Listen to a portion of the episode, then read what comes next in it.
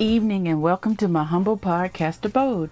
I am Coco Griot, just a 50-something who relishes the opportunity to share her thoughts about life, love, and a smattering of other topics. I'm going to start out by saying tonight's topic is pretty heavy. So if you've had a hard day and need to de-stress, you might want to tune out right now. I have times when I discuss what's happening around us that's not so pleasant, and this is one of those times, and it deals with the language of rape culture. So I wrote this haiku to address this topic. What was she wearing? These words sting like the feared asp. Womanhood, that's what. Rape culture in this country is so widespread that a woman's clothing is always the first suspect interrogated for the crime.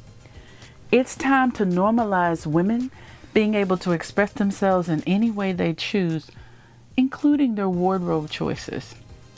I'm wondering if it's necessary to write a female Bill of Rights that includes freedom of dress.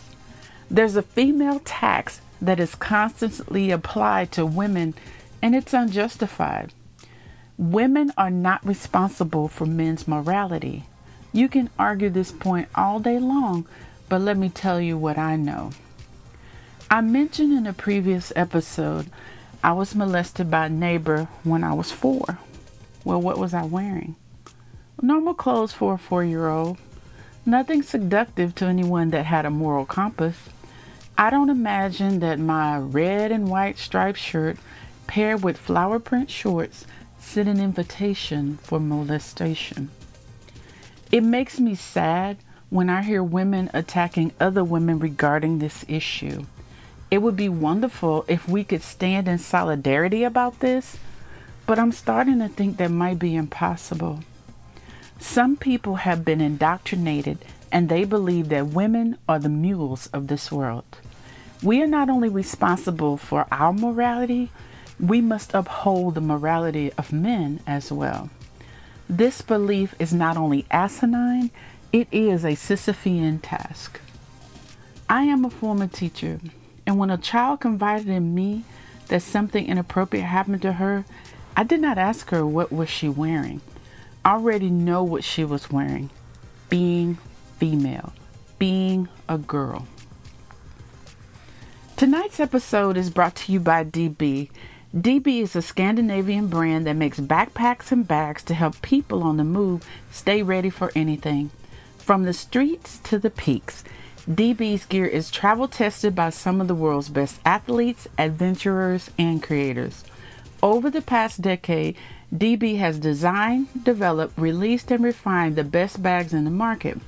With DB's patented hookup system, you are able to attach smaller products to your backpack, roller, or tote.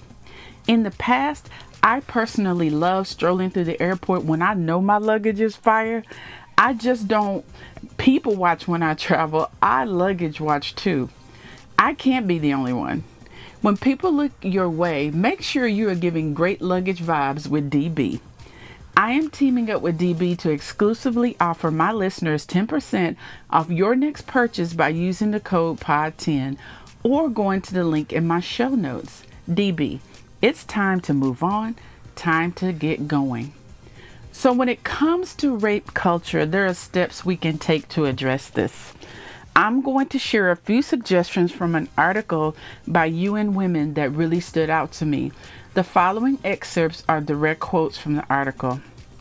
Establish policies of zero tolerance for sexual harassment and violence in the spaces in which you live, work, and play. It's important to recognize that rape culture goes beyond the narrow notion of a man assaulting a woman as she walks alone at night. For instance, rape culture encompasses a wide array of harmful practices that rob women and girls of their autonomy and rights, such as child marriage and female genital mutilation. Rape is never a funny punchline.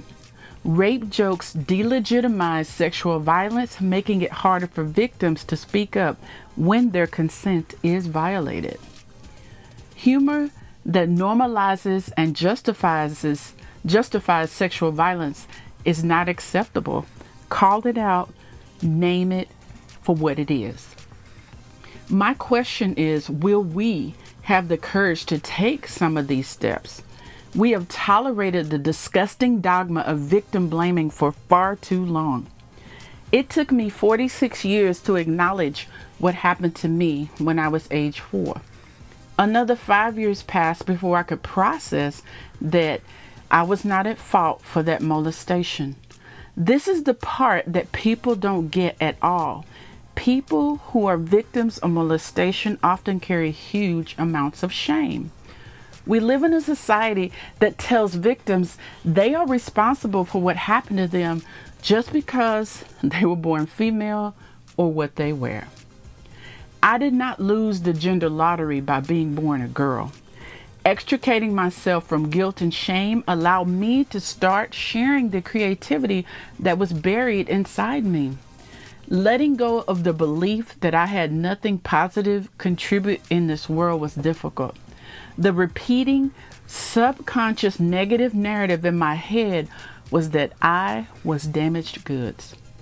There is a message to share today with anyone who may have experienced this type of violation. It didn't matter what you were wearing. What matters is that you are here and you survived something no one should ever have to deal with. Please lend an ear to anyone who has been sexually traumatized. The stigma is a burden no person should have to shoulder alone. 52 years after my assault, I still carry scars from the event. Love and support helped me to manage the damage.